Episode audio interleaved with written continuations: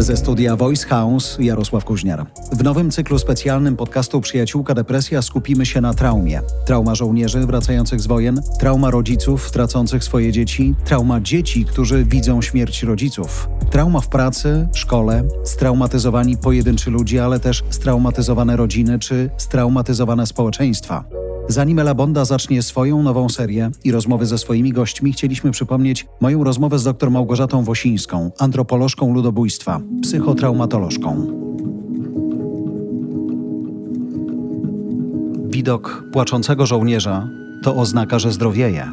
Zespół stresu pourazowego, PTSD, potrzebuje czasu na żałobę, na wyrzucenie z siebie wspomnień, bólu, strachu i zła. To samo z cywilami, niezależnie od wieku, którzy musieli uciekać z wojny albo byli regularnie prześladowani przez swoich oprawców. Przemoc wywołująca traumę jest zwykle brutalna, trudna do zapomnienia i do wybaczenia. Sprawcy są prawdziwymi katami swoich ofiar. Wystarczy posłuchać opowieści z ukraińskiego Mariupola lub Buczy.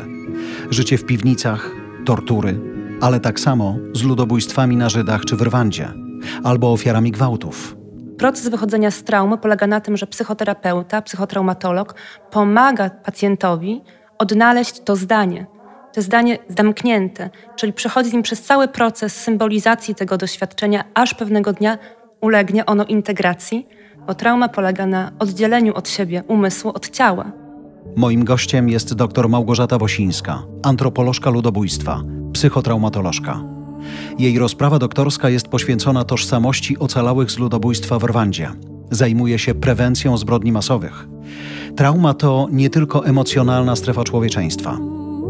Jest to tak skrajne doświadczenie, że ciało, żeby nie czuć, oddziela się po prostu od umysłu. Więc proces wychodzenia z traumy to jest proces integracji i na to potrzeba czasu. Jedno z tych bolesnych doświadczeń, którego nie można zapomnieć szybko.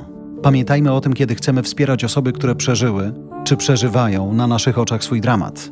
Dajmy im przestrzeń do żałoby. Samo wydarzenie, gwałt, bycie świadkiem śmierci bliskiej osoby, na przykład świadomość tego, że możesz być zabity za chwilę, przyłożenie lufy karabinu, to jest sytuacja, w której ciało właściwie, żeby przetrwać, przestaje czuć. I na tym właśnie polega trauma, że umysł jest w stanie zapamiętać i nawet być nadaktywny, nadczujny. Praca terapeutów z osobami w traumie przypomina zbieranie dowodów przez śledczych, choć oczywiście cel tej wiedzy jest zupełnie inny.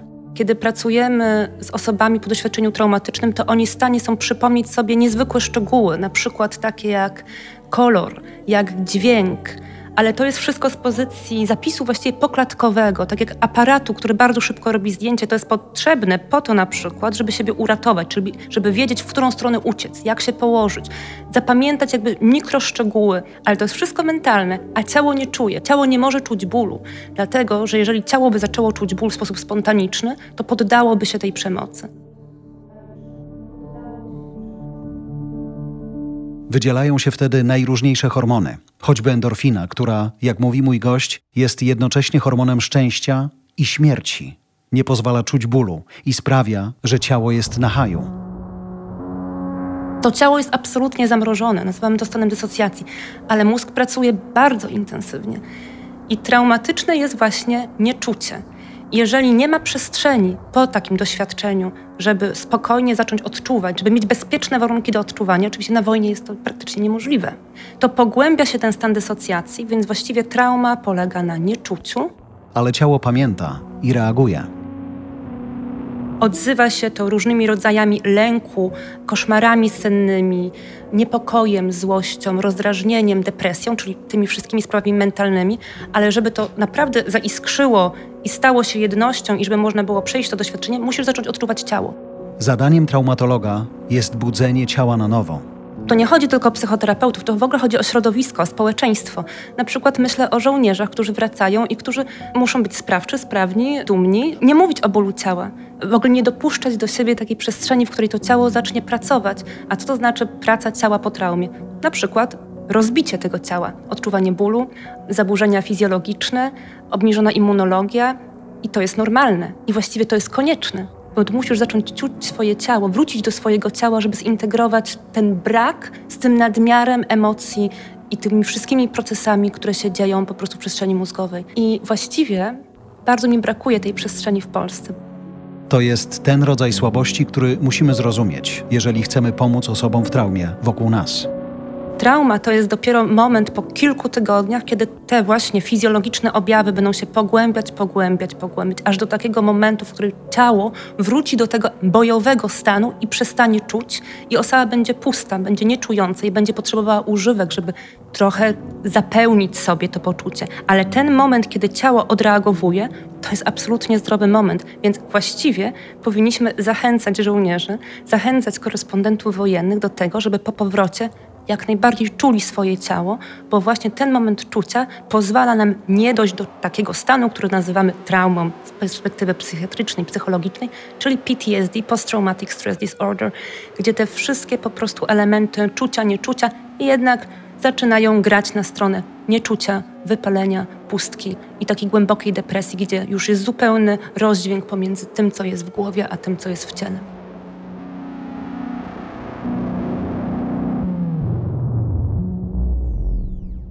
Wspomnienia osób, które mają za sobą dramatyczne, skrajne przeżycia, nie zawsze muszą dotyczyć konkretnego wydarzenia. Częściej to ułamki sekund, kiedy organizm doświadcza różnych bodźców. To, co ciało zapamiętuje, to jest zimno, ciepło, to jest hałas, wybuch, to jest nagła cisza, to jest nagły rozbłysk światła albo nagła ciemność. To jest zapach, który się wydziela na przykład właśnie w piwnicy, kiedy ludzie są przetrzymywani, albo w momencie ekshumacji, albo to jest właśnie totalne zamrożenie, czyli brak niemożności odczucia czegokolwiek, nawet smaku. To są takie elementy, wydaje się, układanki bardzo podstawowe, ale to jest właśnie to, co zostaje zapisane w ciele na wojnie w pierwszym jakby momencie. I to jest to, co później wraca do ludzi już po sytuacji konfliktu. Wielu moich przyjaciół, którzy w pierwszych dniach wojny zostawili swoje dotychczasowe zajęcia i własnymi samochodami przywozili ukraińskie rodziny do Warszawy, opowiadało mi o sytuacjach na trasie. Każda syrena policyjna lub ratunkowa wywoływała płacz dziecka i odruchowe uniki matek i babci. Nawet szum kół na drodze budził w gościach niepokój. Ale cisza, spokojne niebo, paradoksalnie też były niepewne oczekujesz, że z tej ciszy się zaraz coś wyłoni. Więc tak, właśnie te stresory fizyczne, stresory poznawcze są też interesujące, interesujące oczywiście znowu w cudzysłowie. Stresor poznawczy to jest taka sytuacja, w której masz bardzo dużo informacji. Czyli na przykład masz internet, siedzisz gdzieś po prostu w stronie, albo nagle nie masz żadnej informacji. I wtedy oczekujesz na najgorszą nagle nie ma dostępu do internetu, nie ma, nie ma telefonu. Stresor poznawczy to jest też nieustająco zmieniająca się rola, czyli jednego dnia pełnisz na przykład rolę opiekuna dzieci w schronie, a drugiego musisz opatrywać rannych, a trzeciego sam idziesz na front, a czwartego sam jesteś ranny. Więc jeżeli myślimy o wojnie i o traumie, to to nie zawsze jest strzał, to nie zawsze jest broń to nie zawsze jest właśnie bycie świadkiem zabójstwa kogoś to jest suma tych bardzo drobnych, ale niezwykle dojmujących i bolesnych stresorów. Dziś, kiedy docierają do nas obrazy przemocy, gwałtów, tortur, zbuczy chociażby, widzimy tę wojnę w jej pełnym obrazie. Relacje ocalałych zbuczy czy Mariupola brzmią tak boleśnie. Częste jest porównanie do piekła na ziemi. Ciało było tyle razy w przymusie tej dysocjacji, nieczucia bólu, że na pewno minie kilka dobrych miesięcy, żeby w ogóle móc spokojnie dopuścić do siebie możliwość, że ty możesz to ciało uruchomić i po prostu odczuwać emocje i odczuwać ból. I jeżeli pan mówi o dzieciach, które były przewożone i miały takie odruchy, to to są bardzo naturalne odruchy. I ja właściwie, to może zabrzmi kontrowersyjnie, ale tak nie jest. Ten odruch powoduje, że jeżeli jesteś w bezpiecznych warunkach, to będzie osoba, która cię przytuli i powie: Wszystko jest w porządku, wszystko będzie dobrze. Więc ten odruch jest właściwie bardzo naturalnym, żeby prosić o pomoc i żeby znaleźć bliskość.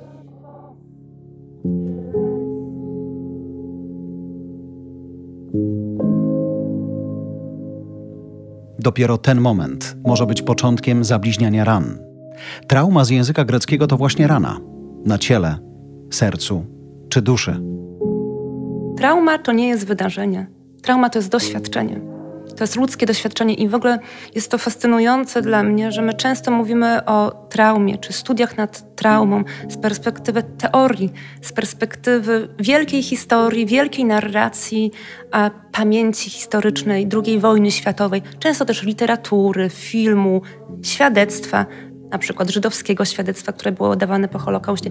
I właściwie my mówimy bardzo często o traumie z perspektywy pomnika reprezentacji wydarzenia, a trauma to naprawdę jest doświadczenie, to jest coś bardzo bliskiego, to jest coś bardzo intymnego, bardzo prostego. Na przykład, jeżeli mówimy o zapachu, no to są jakby bardzo oczywiste, proste. Dla ciała one nie są oczywiste, nie są proste. Bardzo szybko się zapisują, ale też jest ogromny potencjał, żeby z nimi pracować. Mój gość zwraca uwagę, że nasze organizmy mają także ukrytą, tajemniczą odporność na traumę. Trudno jest powiedzieć, kto ją ma i dlaczego.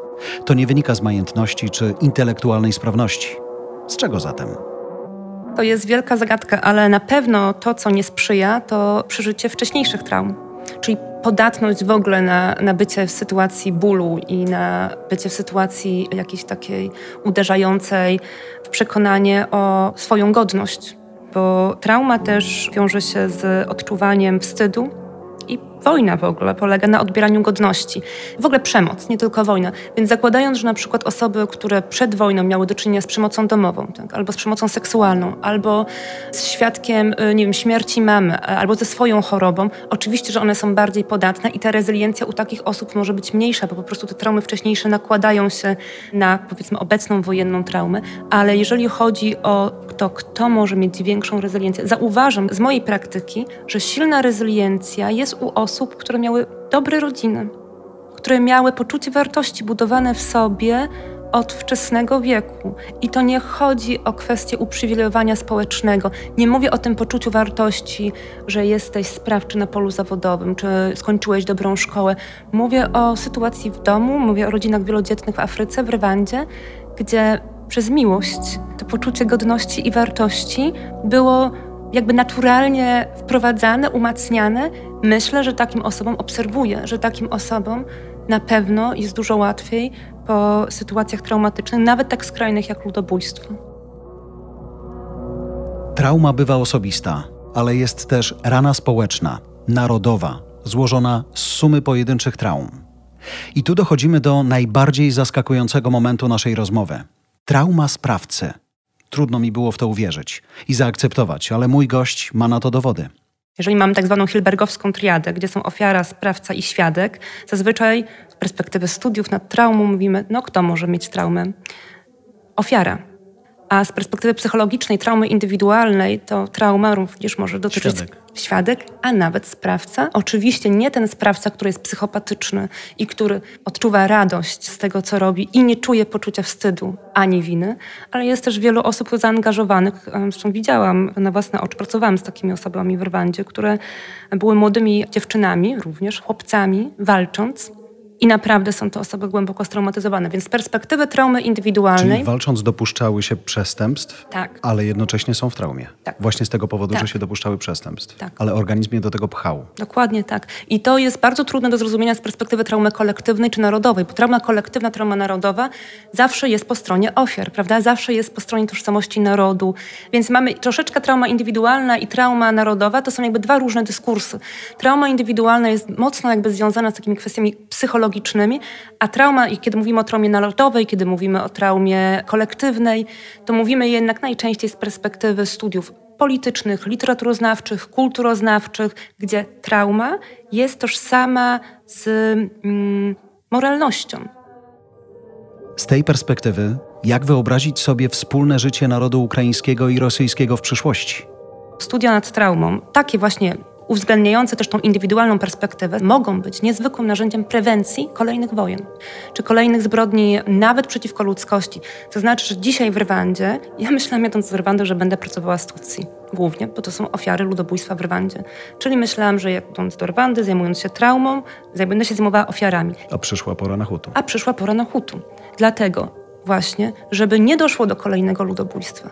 Dlatego, żeby stworzyć przestrzeń, która jest bezpieczna, do mówienia o bólu, do mówienia o utracie, do mówienia o dezintegracji, do mówienia o swoim szaleństwie, do mówienia o swoim amoku, po to, żeby to nie rosło, nie kiełkowało jako potencjalna przyszła przemoc. Psychoterapia na wczesnym etapie może działać jak dyplomacja. Ale zatrzymałem się w tym momencie rozmowy na myśli, praca mojego gościa jest tak trudna jak obrońcy oprawcy. Z perspektywy tego zawodu, który ja uprawiam, każde mówienie o bólu jest prawdą nawet jeżeli to się nie zgadza z tą prawdą, którą my rozumiemy jako prawdę, na przykład czasami w mediach. Podajemy datę, godzinę, prawda? Z perspektywy osoby, która doświadczyła traumy, to są naprawdę pokładkowe zapisy, bardzo szczegółowe, ale trudno czasami znaleźć dla nich kontekst. Czyli na przykład dokładnie osoba pamięta, jak było zimno, jak było ciepło, może nawet, czy to było na rogu budynku, albo że to było pod drzewem, ale trudno jej to umiejscowić w konkretnym czasie, w konkretnej przestrzeni, w konkretnym miesiącu z perspektywy prokuratury te zeznania przestają mieć taką wagę, że tak powiem, dowodową. Z perspektywy badań nad traumą, oczywiście, że to jest dowód, ponieważ ciało jest dowodem, pamięć jest dowodem. Dyskusja o traumie to dyskusja o wątpliwościach, niewiedzy, pytaniach, a nie konkretnych stwierdzeniach, nie niezaprzeczalnej pewności. Na koniec naszej rozmowy nie mogłem nie zapytać o rosyjskich żołnierzy, którzy swoim matkom, żonom, dziewczynom chwalą się przez telefon, jak gwałcą, jak krzywdzą, jak zabijają. Skąd bierze się radość z bycia katem? To jest pewnego rodzaju manipulacja ludzi pochodzących z biedniejszych środowisk, zagubionych, z brakiem poczucia kręgosłupa moralnego i to jest jakby, można powiedzieć, zmanipulowane przez górę. Czyli mamy jakby spotkanie dołu i góry. I myślę też, żeby dokonać takich zbrodni, no to jest kwestia socjalizacji w odpowiednich warunkach, że tak się wyrażę, takiego przyzwolenia na drobną przemoc codzienną, na małe kradzieże. Ja naprawdę myślę w takiej sytuacji, że Rosja jest pełna prawdopodobnie takich przestrzeni zapomnianych trochę. Takie, które żyją po prostu poza jakby naszym rozumieniem, czym jest normalność i czym jest moralność. Trudno mi sobie to wyobrazić, że to się dzieje tak ad hoc. 25 lat potrzeba, żeby wychować człowieka zdolnego do zbrodni ludobójstwa. Całego jednego pokolenia. Kiedy mówimy o rozwoju zbrodni ludobójczej, to jest 10 kroków. To jest 25 lat, czyli powiedzmy możliwość wyszkolenia innego pokolenia i tam jest 10 kroków według Grigory Stanczona. I te pierwsze powiedzmy 5 kroków zajmuje 15 lat, a dopiero te ostatnie kroki, jak przygotowanie i wykonanie, to powiedzmy to jest jakieś tam 5 lat. I te pierwsze kroki zaczynają się naprawdę na bardzo delikatnej, niewidocznej rzeczywistości, bo najpierw jest symbolizacja, pierwszy krok, czyli oni są tacy, my jesteśmy tacy, oni wyglądają tak, oni używają takiego języka, my tak, taka literatura, taka muzyka, taka telewizja, taki internet. Dehumanizacja to jest kolejny krok, potem polaryzacja, potem dehumanizacja. Ale to jest bardzo procesualne i to naprawdę nie dzieje się ani na ulicy, tylko w domu i w szkole. Żeby to przerwać, trzeba kontaktu z inną kulturą, inną sztuką, innymi wartościami. We współczesnej Rosji to skrajnie trudne, wręcz zamurowane na lata. Co do ukraińskiej traumy i wychodzenia z niej po wojnie, jedno jest pewne: nie poganiajmy. Potrzeba jest przestrzeni na żałobę, na depresję, na przeżycie tego wszystkiego w rodzinach, w społeczeństwie. Życzę Ukrainie, żeby ta jej droga zaczęła się jak najszybciej.